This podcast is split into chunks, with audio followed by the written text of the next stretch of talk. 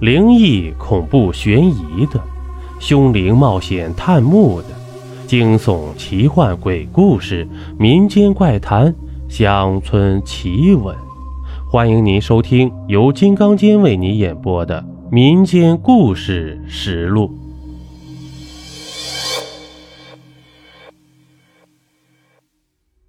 这一集啊，我们讲一个路边的尸体的故事。这个故事啊，是我以前的邻居告诉我的。他从前呢是一个养路工人。众所周知，新疆的养路工人是比较辛苦的。有些公路啊，处于偏僻的戈壁滩，没水没人，不仅要忍受恶劣的天气，还要抵挡寂寞的煎熬。但这些比起我这个邻居来说呀，是小巫见大巫啊。因为呢。他工作的地方堪称无人区中的无人区，那就是新藏线昆仑山段。虽说呀，这新藏线走的车很少，如今青藏铁路也修好了，走的车呢就更少了。但还是有一些军车和极少的货车走这条路线。虽说走的车少，但毕竟是国家一级公路啊，养路工人也是必不可少的。我的那位邻居就工作在这里，没有动物，没有植物，没有人，连车呀都几乎没有的昆仑山段。每周呢，他们养路队的人都要开车从山下的基地进山，在山里工作四到五天，然后再下山休息一天。有时候遇上恶劣天气，可能困在山上半个月也下不来呀。所以。每次进山，他们都要带足食物，以防不测。那是一八八八年的四月，我那位邻居小王和队友一起又进山了。他们维护的路段比较高，平均海拔在三千米以上，基本处于雪线以上了。从基地到目的地要开一天一夜的车。进山的队员有五名，开两辆北京吉普。一辆坐人，一辆放物资。进山以后开了半天，逐渐上到海拔两千五百米处，天下起了雪，天色一下暗了下来。两辆吉普车开着灯，缓缓在山间行驶着。这行到大概下午六点多时，小王前面的车突然停下了。小王下车想看看是怎么回事啊，走近一瞧。原来是前面的路被一大团雪堵住了，好像是这里啊雪太大，山上的雪积的太多，都滑下来了。虽然这段路还不属于他们的养护范围，但为了通过，只能停下来把雪铲完再走。五名队员都下了车，拿出吃饭的家伙铁锹，开始铲除堵在路上的雪。是铲了一阵啊，队员们觉得不对劲儿啊，堵在这里的不是雪，而是冰。这是一块很大的冰，高两米，宽度与路一样，不知从何处来，正好挡在并不宽敞的路上。队长见状，命令队员改换工具，用凿子凿冰。这冰啊，可不是那么好凿的。当时气温很低，融化是不可能了，只能一下一下的凿碎。五个人凿了三个小时，也只凿开冰层的四分之一啊！这时呢，天已经黑了，大家打开车灯，借着光继续凿。就在这时，有个队员哇的叫了一声：“这冰里有东西！”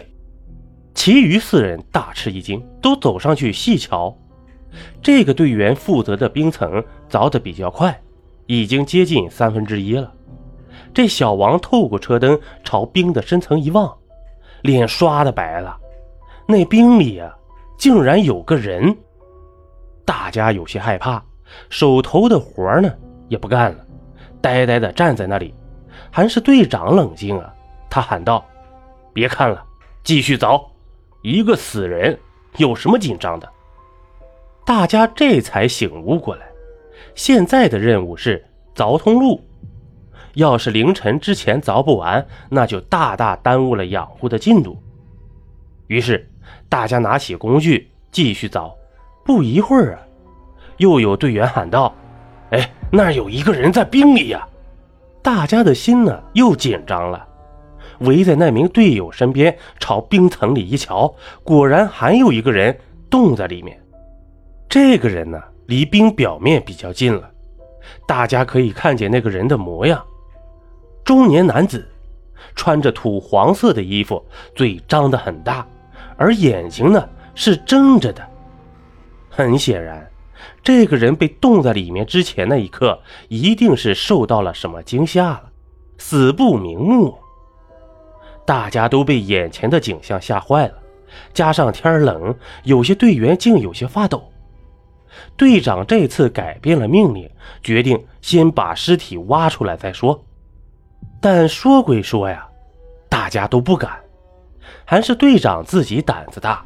自己拿个凿子爬到冰上敲了起来，其余队员见状也不得不跟着干了。两个人帮队长挖这一具尸体，另外两个挖第一具。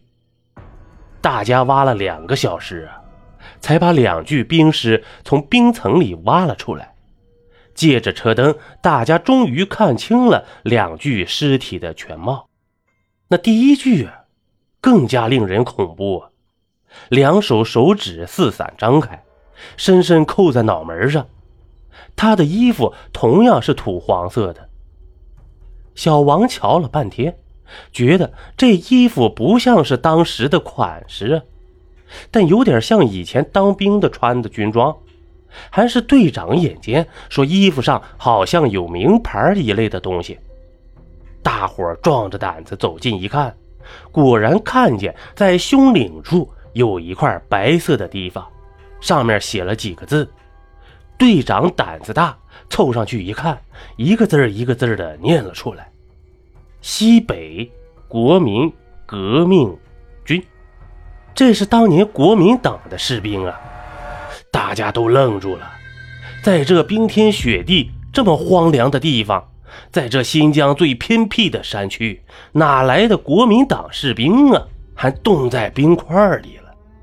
辉煌的车灯啊，照着这两具僵硬的尸体，把他们本来就惊恐的脸照得更是恐怖异常。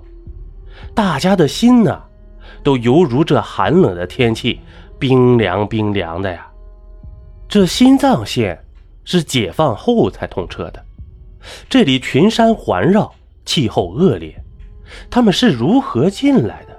有什么目的？他们的表情为什么如此的诡异呢？死前他们到底经历了什么事情呢？没有人知道这些。唯一可以确定的是，这两名国民党士兵已冻在这里四十多年了。现在怎么处理这两具尸体成了难题。这里的土壤很硬。挖坑埋了，基本是不可能的。最终，队长狠狠心，吩咐队员把尸体扔下路边的悬崖。